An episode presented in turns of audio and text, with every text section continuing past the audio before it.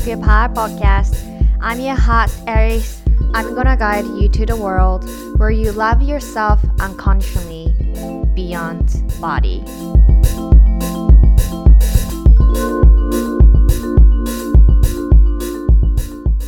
Sup? はい。ようこそ Take Back Your Power のポッドキャストをいつも聞いてくださりありがとうございます。ホストのアリスです。よろということで、今日はね、あのー消費、お金の使い方について、えーっと、このポッドキャストではセルフラブのことを中心にね、えー、様々なことを話してるんですけれども、みんなが普段どんなことにお金を使ってるのか、そして、えっと、なんでそれにお金を費やしてるのかっていうところを見ていきたくて、でも、なんかあの、ひ 全部、全部のことじゃなくて、ある一定のこと、特にね、あ今日見ていけたらなって思ってて、で、まあ、お金ってさ、うちらのこの社会に住んでたら絶対必要だと思います。必要 やと思いますっていうか必要ですよね。で、アリスはこう自分を大切にするようになって自分をね愛を持って接するようになってお金のあの使い方というか、まあ、価値観はね今まで話したやんあの自己投資の話とかあの違うエピソードでお金はエネルギーだとかそういう話をしてきたんだけどちょっと今日はあの違うところにフォーカスなんだけど、まあ、セルフラブのジャーニーを通してあのすっごい変わったんだよねどこどういうものを買わなきゃってもう思わなくなったとか結構あるからそれをちょっとみんなにシェアしたいなと思っております。うん。で、あのね、特になんだけど、今11月でしょ？で、日本もね、ブラックフライデーとか言ったりするんやね。で、私はアメリカにおった時にそういう文化をあの通して、すごくこう11月の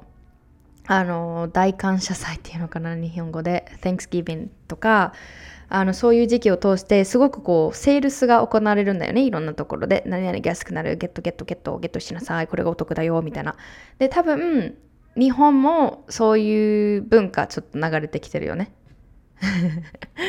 あの聞いた話。その時期に私は日本でこのここ数年過ごしたことないか分かんないけど多分そうやと思ううん聞く感じでは。であとはまクリスマスがあったりあとお正月ね。日本の文化お正月が有名ですね。お正月のあのセールス。ありますよね。で、まあ、特にこの時期っていうのもあるんだけどまああのねえっ、と大感謝祭とかあ感謝祭か。Thanksgiving とかクリスマスお正月だけじゃなくても年中でさこう買い物ってやっぱりするあの機会って訪れるだろうしすごくこううわこれ欲しいみたいなとかうわまた新しいの出てるとかなんかこういろいろいろんな場面で出てくると思うんだよね。と誰かがあのインスタグラムにアップしてたりとか YouTube でうんとこういう商品買ってよかったとかなんかわからんけどいろいろさそのコーデの方法なんかこういうコーデもあるよ。冬のコーデなんとかなんとか2023年あ春のコーデはこれに決まりだみたいなね。そういうのとかいっぱい出てくるやんか。でそこで気づいてほしいのってあのそんなに物いるっていうとこなんだよね。じゃない？ちょっと今日話したいところっていうのはその日々の食べ物とかそういうところじゃなくてあお洋服とかあとは、まあ、美容製品もそうだと思います。今日のところに含まれると思う。あと新しいテレビとかね。なんかまあいろいろあるやん。で特にこのうちがやっぱり今思い浮かぶのって洋服とかなんだよね。であのーうちさずっと何年間も自分のこと体嫌いやったやん。容姿が嫌いでで着たい服もあってん当時。こんな服着れたらなみたいなすごいそこはあったんだけどその要望を叶えられずあの自分が持ってたボディイメージが潰してたわけそれを。いやいやいや待ってよって。痩せてからじゃないとそれは着れへんだろうとかじゃああと1 0キロ痩せたらこれをご褒美に買ってあげるねみたいな感じでやったりとかあのある時はもうすでにサイズなんとかのちょっと自分今の自分じゃ入らへんサイズの服をもう先に買って部屋に飾っとくみたいな。これをどっかで見たんだよ。なんか痩せたいならこれをしろ。みたいな。で実際にやったことはありました。Guess what? わかるでしょ？うもう私はそれを着る着ることなかったです。着ることなかったんだよ。だからただの無駄遣いをしたんだよね。であのーセルフラブでさやっぱりありのままの自分を大切にするっていうところもあるけどやっぱりこう何て言うのかな。安定感が出てくるんだよね。周りでトレンドがさいっぱいあるけどそこに流されづらくなる。だからなんかこう服とかいっぱいバババババって出てきたりとかなんかこうセールスバーってやったりとかこれが流行ってるみたいなよくあるけどうちはなんかそこ外側のさもちろんファッション楽しんでいいと思うんだけど外側をその必死についていかなくっても自分の軸自分の価値があるっていうのが分かってるからあ軸ができるんだよね。だから本当に自分の意思でなんかこう内側から来る意思で選択をすることができるからあんまりなんかこうセールスとかわかるなんかキャンペーンとかそういうところにぶれなくなったというかそういう感じなんですよね。だから自分の価値を分かってるから軸ができる。で自分軸がある人はどこにこう意識的にお金とかエネルギーを注ぐか分かってるんですよね。でこれってすごい重要で私たちのあのエネルギーお金もそうだけどエネルギーもあえっと時間も it's, it's your asset. Asset っていうのは資産。うん。なんだよね。だからやっぱりそこにこう意識を向けてあげないとそれが自分の人生になっていく。でまあそのお洋服だったり、まあ、セールとかいろいろあるんですけどセルフラブ自分を大切にする自分を愛するっていうこのジャーニーを通してお金の使い方が大きく変わったっていうふうに冒頭で言いましたけどこれねあのちょっと新しい視点として今まで多分エピソードで話したことない視点になると思うんですけどちょっと考えてほしいんですよね。まあ一言で言うとそのこの商品であなたの価値が出ますみたいなっていうものにもう一切お金を費やさくなった費やさなくなったんですね。なんでかっていうとそんな商品なくても堂々と存在していい人間だからっていうのがもう分かってるから。でも前までは例えばこの酵素ドリンクがあったらあなたは痩せますみたいな。そしたらあなたはえっ、とキラキラした人になるよ人生送れるよ楽しくなれるモテるよ愛されるよね成功するようまくいくよ人生がみたいな。で、そしたら、あ、あ、そうなんだ、この酵素ドリンク飲まなきゃ私はあかん、みたいな感じで焦って、うん、まあそこに希望を感じるわけですよね。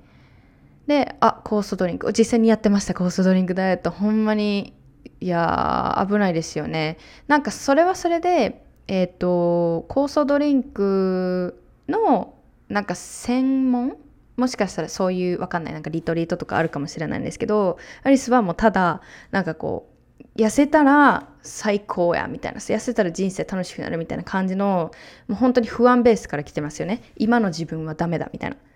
ね、今の自分じゃ価値がないっていうところから来てたものだからすごいそれって本当に残念で。ですごい苦しかったし、うん、で実際に今思うのはやっぱりそれってこう不安マインドで売られてるんだよね。なんかこう煽られるとかこう焦りを感じさせるというかうん。まあ、説得されるっていうのはその広告を見ただけやからなかったかもしれないけどでもさそういう広告ってさすごいこう潜在意識に入ってくるんだよね。でやっぱりそれを見るとその酵素ドリンクの広告を見た時にすごいこう描写のされ方もなんか酵素前飲む私はなんか実際の声で酵素の酵素ドリンク飲む前の私はなんかこう彼に振られてとか なんか仕事がうまくうまくいかなくてでもこれのおかげでなんか愛されるようになりました。結婚しましたとかねそういう そういうのが出てくるわけですよ。そしたらさあそうかこれがなかったらとか今の自分のその痩せてないままだったらあの私は取り残されるんだみたいな。これ完全に足りないマインドだよね。不足マインド。私は今のままじゃ私何かが欠けている。っていう状態。ね。だからその商品の売られ方としてはあのあなたの価値を出すため愛するためにこれを取りなさいっていうことなんでねそういう情報めっちゃ溢れてるやんかそこに前までも鵜呑みにしてそうだっていうふうにすごくこうこれがないとみたいな感じやったんですよね。であの私自身もさこうプログラムを提供したりあ自己投資の自己投資の場を提供している立場としてやっぱり分かるんだよね。こう他の同業者じゃなくっても何て言うの？こうビジネスしてる人とか、まあ、広告とかを見た時にうわこれすっごいこう書き立てた書き立てられるような言い方してる人やなとかなんかねなんか今今やらないとあのあなたはこのまま何価値がないままですよみたいな感じのあの売り方をしてる人っていまだにいっぱいおるからあの個人事業レベルじゃなくてもそのね 個人事業レベル以上にあれですからねマス？マスのその大企業とかがやってますからそれはねもう本当にあの厳しいです。みんながまずそこの企業が変わ企業が変わる前にこうやってこれをこのポッドキャストを聞いてくれてるみんなが意識的にあの気づけるようになっていくっていうところを私があの今意図的にねあの思っていることなんですけどやっぱりこう私もね CEO ボス。ビジネスオーナーとしてあの絶対やらないことっていうのはもう押し売り勧誘煽りは絶対しないです。いや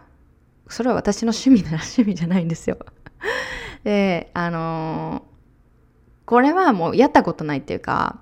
言われたことあるんですよね。特に初期の方だったんですけどこの Take Back Your Power のプログラムをあの立ち上げた時になんか勧誘はないですか？みたいなとかうん。まあ、そのそれが多分その方は過去に経験してっていうのがあったんですけどなんかそのこのプログラムがありますっていう話をした時になんかこうえなんか怖いみたいな感じのエピソードも私もあるんですよね。そういう経験言われた経験があって。で私は何て言うのかな。絶対それは相手のチョイスだしなんかこううちがこう引っ張って引っ張ってね、煽って不安で来られてもお互いにとってウィンウィンじゃないというかあの健全な状態保てないよね。でなんで私がその押し売り勧誘煽り、ね、不安をかき立てるみたいなそういうところをしないかっていうと私ももうたっぷりマインドがあるんですよ。もうこの I am enough right? I am enough っていうこのたっぷりマインドであのお話しするからやっぱり気持ちも余裕が出てくるしそれは相手に伝わる絶対。でやっぱりこう相手にも直感というか自分のスペースを取って自分で決めてきてねっていうスタイルだからあのアリスもそれで来てくれた方が嬉しい。で自発的な決断尊重したりとか。で今のあなたも素敵やしもちろん価値がある存在っていうところはやっぱりこう譲れないというかそれがベースですよね。うん。でもその上で潜在意識のことを学ぶだったりとか正しい知識をつけてあの自分の向き合いをやっていくっていうところ正しいなんだろう人たちというか自分に合った人たち自分に合ったうんとサービスだったりサポートを受けるっていうのはやっぱりこうやっているアリス自身もやっていることだからあのそういうところにお金を払うっていうのがダメってそういうのじゃなくってその見極められるようになることだよね。うん。だからなんかよくあるしアリスも過去にあったしあの時々ねフォロワーさんからも、あの相談聞くことなんですけど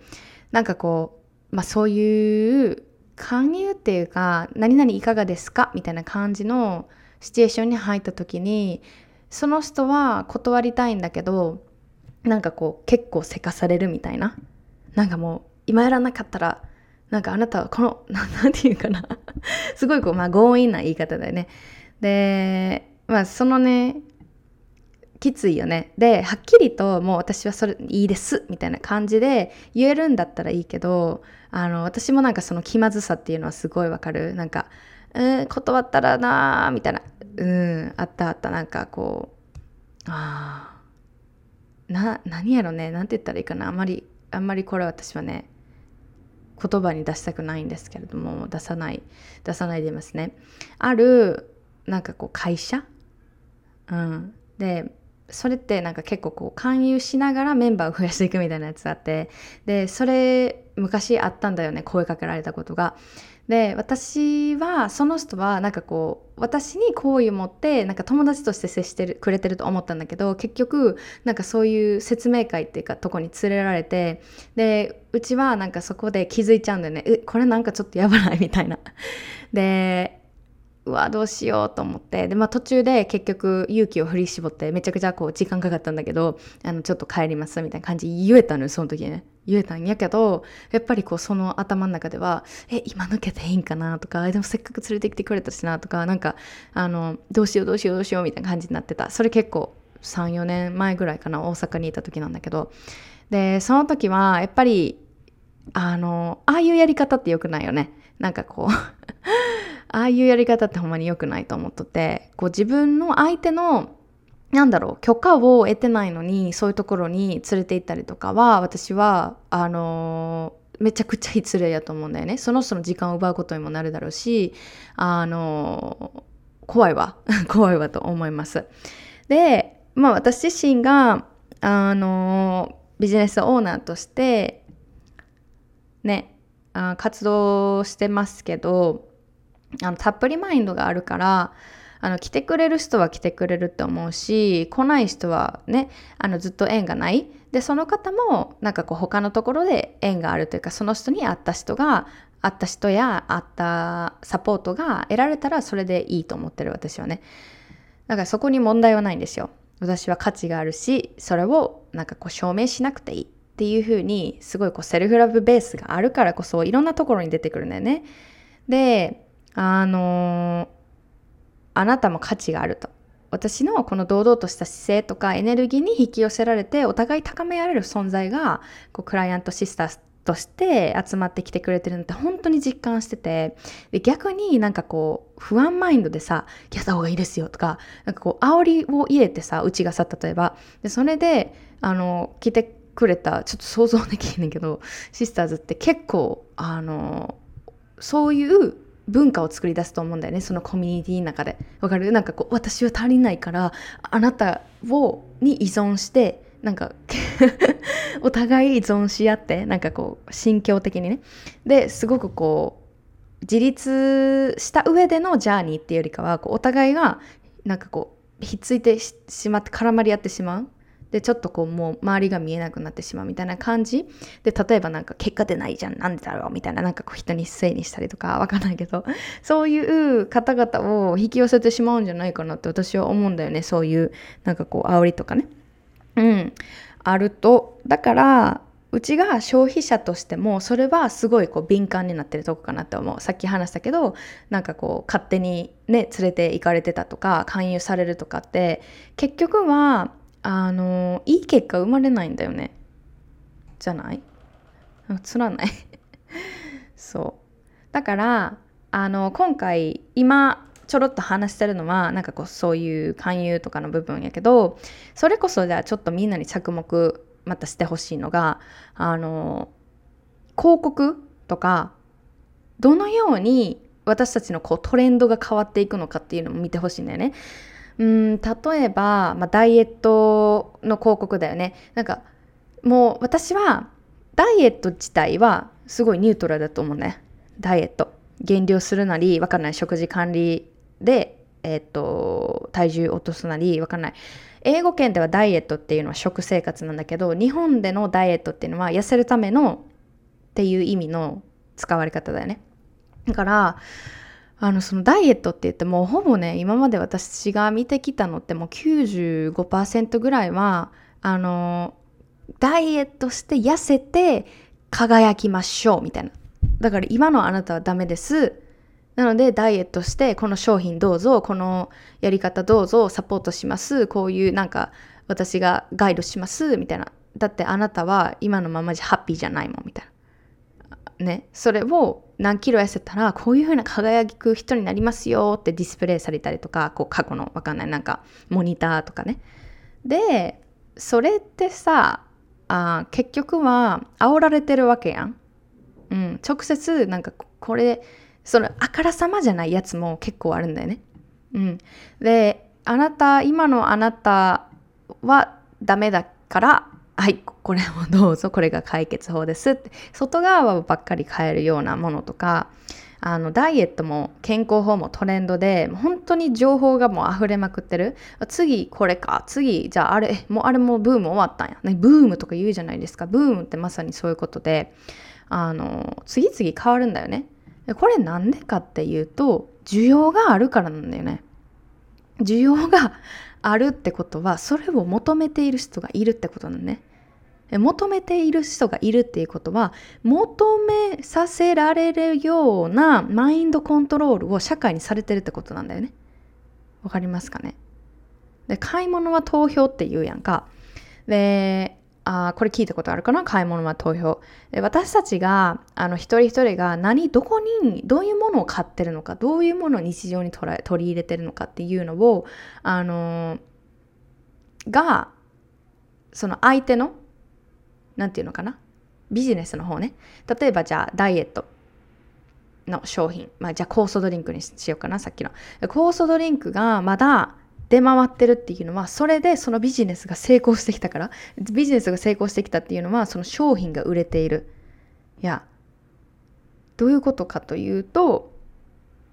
うん、まあ健康目的でやる方もいるかもしれない。その断食とかね。なんかそのピュアに内側のこうクレンズをしたいとかああるかもしれないんだけどなんかこう減量目的とかそういうなんかこうあなたのお腹の肉みなみとみともないですとかだらしないです。やめてください。じゃあこの酵素ドリンクを飲んであらまあって。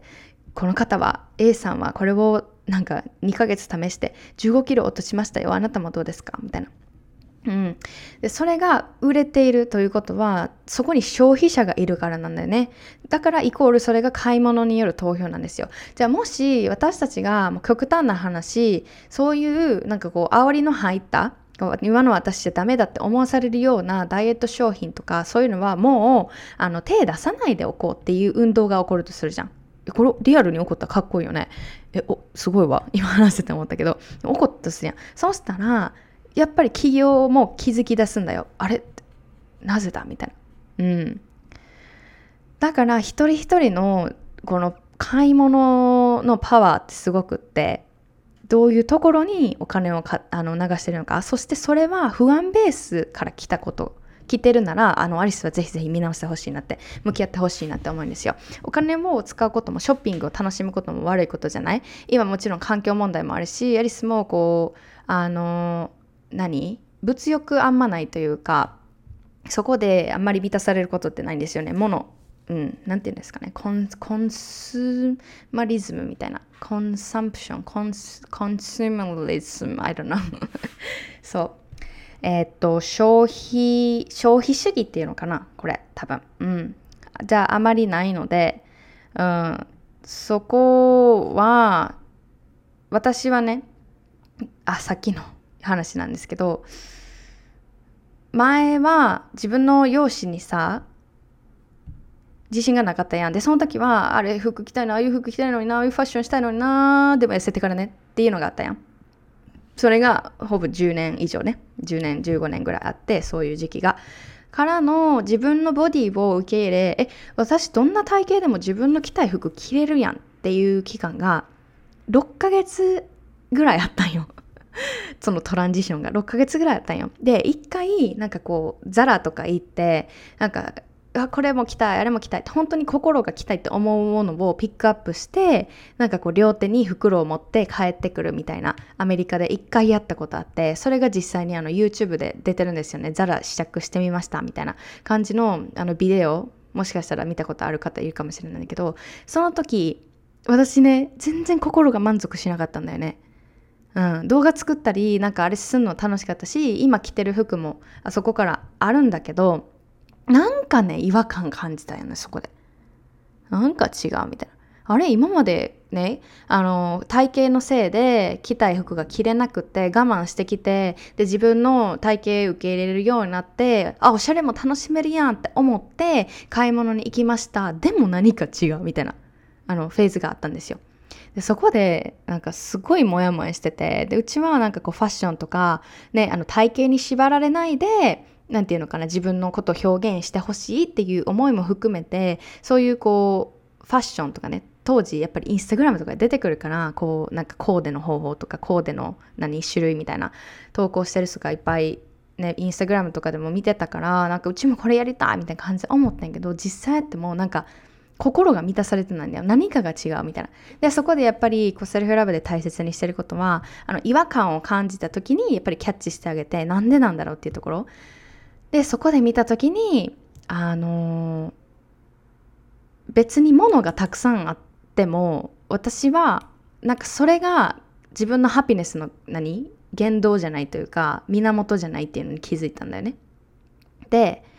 あれってあんだけさ こう何々行きたいなと思ってたのに。でアリスが思うのはじゃあ例えばさこううわあの服着たいなと思ってた自分の容姿が好きじゃなかった時のアリスの、え、っと過去のバージョンでじゃあ5年前7年前にしようかな。7年前のアリス。じゃあ当時仮にじゃあ20キロ痩せましたその時ね。ダイエット成功しました。ってやっとちょっとこれやったら足出していいかな。これやったらこういうなんか腕も細くなったしあのノースリーブ着れるかなみたいな感じのあのことが起こったとするね。そしたらあの服めっちゃ買ってたと思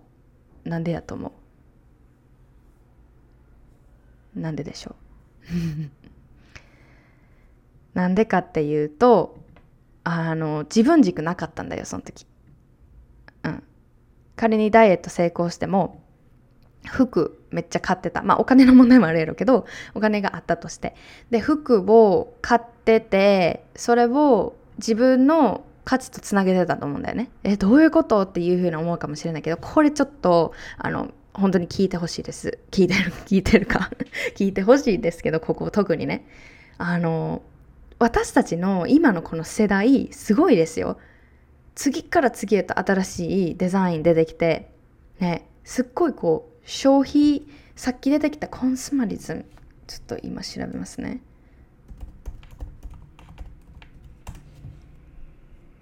あ消費主義ですね。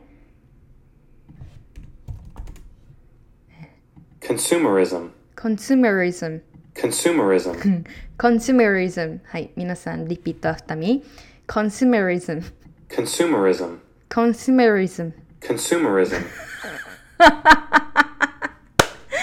英語のレッスンでできた。今日のあの言葉持ち帰ってくださいね。はい。Consumerism です。消費主義ですね。はい。あの消費主義と私たちのこのさっきの不安要素とかあの結構ね絡まってると思うんですよ。他人軸とか私は気づいてしまったんですよ。その自分のあれなんで心が満足しないんだろうみたいな。でそれは何でかっていうとその自分がえっ、と内ボディねなんかいいじゃん。何でも体型この体型うちの着たいもの着たらいいじゃんってファッション何でもかんでも楽しもう何でも欲しいの買っちゃえみたいな感じで思った時に満足しなかったって言ったやんか。あれはもうすでにアリスがセルフラブジャーニー始まって自分のことをこう無条件にさ愛する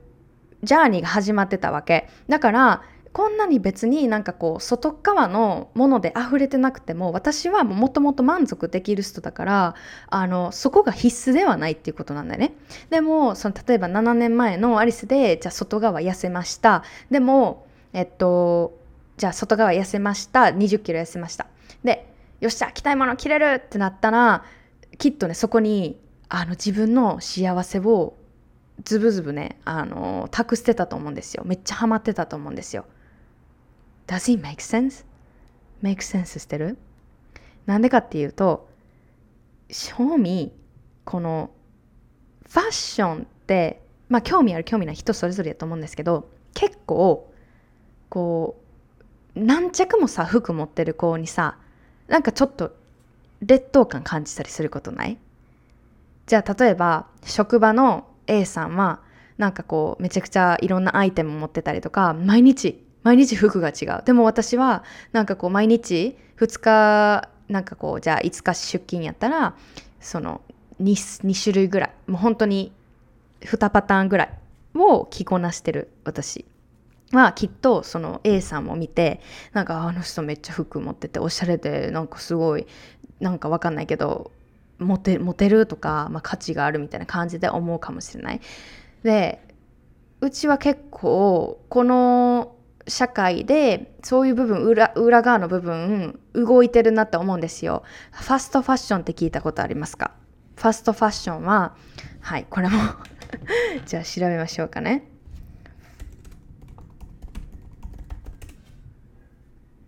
はい。ファストファッションはえウィキペディアです。最新の流行りを取り入れながら低価格に抑えた衣料品をえ短いサイクルで世界的に大量生産、販売するファッションブランドやそのえー業態のことを言います。価格を抑えるために、えーと製造商売業の形態を取ってる、えー会社が多いということですね。まあ、それこそ H&M とか ZARA とかもそうだと思うんですけれども、あのーめちゃくちゃシーズンでもうい変わるやん。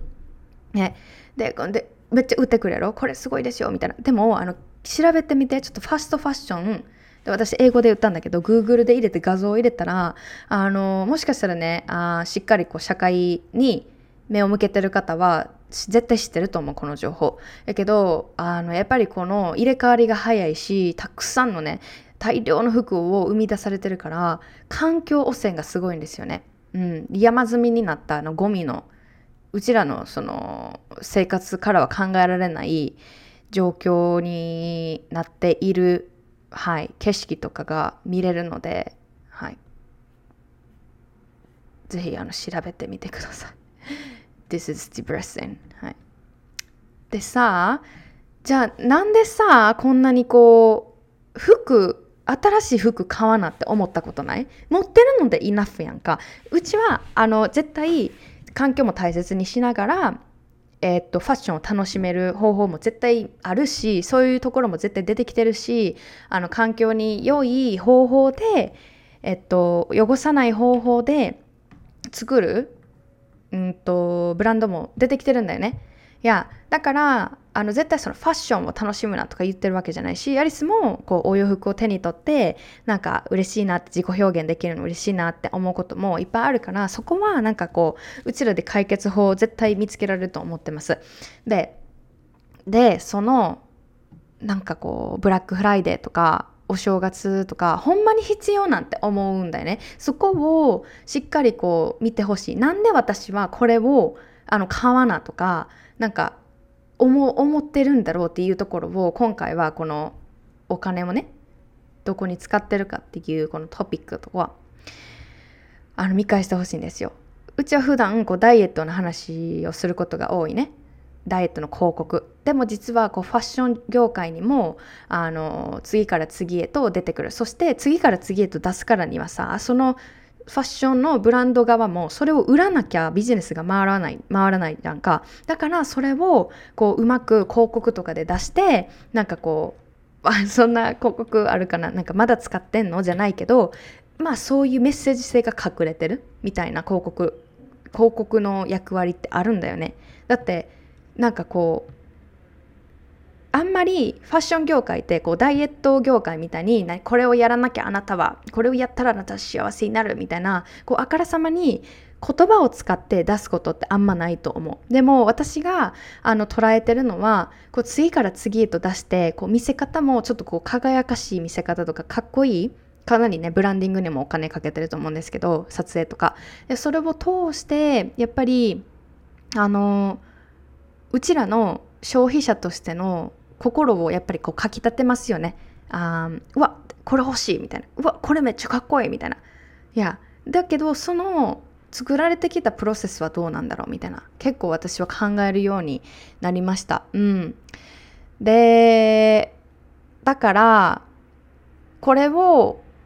うんとね買わないととかトレンドの服持ってないととかおしゃれじゃないととか服のレパートリーがあのたくさんないと私はちょっとなんか引け目を感じるみたいなここちょっと気をつけてほしいんですよそこをどんどんどんどん外していったりとかあのお洋服とかそういうものじゃなくってうちはこう心の満たし方が自分で分かっているっていうその自分の軸があるのであればそこにこうなんか必要性というか依存するというかこう浪費するかなっていうのがなくなってくるんだよね。だから私はこれはセルフラブのジャーニーを通してあの気づいたことです。いやだってそうじゃない？だってこんなにたくさんのね服が出てきてておかおかしくない？こんな廃棄がいっぱい出てるのにどんどんどんどん出ていくってことは私たち消費者のこう心理的な部分とやっぱりこういう社会のさまざまなエリアで絡まり合ってるからそれをよしあしっていうところじゃなくてしっかりこうルーツを見つめていってなぜ私が Why do I feel like buying this? なんでこれを買うようになんかこう気持ちが向いているんだろうっていうところを見ていってほしいんだよね。うん。だか少し難しいトピックでもあると思うんだけれどもなんかこう日々あなんかアリス前こういうこと言ってたなみたいな。で振り返るきっかけを作っていくとそれがさまざまなエリアで出てきます。人の目が気になってとか自分の意見言いたいけど言えないっていう時もあれなんで私そういうふうに思うようになるんだろうみたいな。全くこう関係がないと思うようなところでもあの日々の生活で出てくるからアリスがこうやってお洋服のこととかあのダイエットの広告以外のことでもねあのこの消費するっていうところでいろいろ考えられるようになったのはあの他のエリアでも自分のこと向き合ってきたからそういうところに目が行くようになりました。もちろん私もまだまだこうこれから気づくこともいっぱいあるだろうしあのー人生はジャーニーですからね。だから今完璧にならなきゃとかそういうところを私は目指しているんじゃなくてなんかこう一人一人が振り返っていければいいなって思います。でセルフラブを大切にしていくことでやっぱりこう自分の価値を分かっている。私は別にあの周りがなんだろう服たくさんなきゃダメだって言ってるね。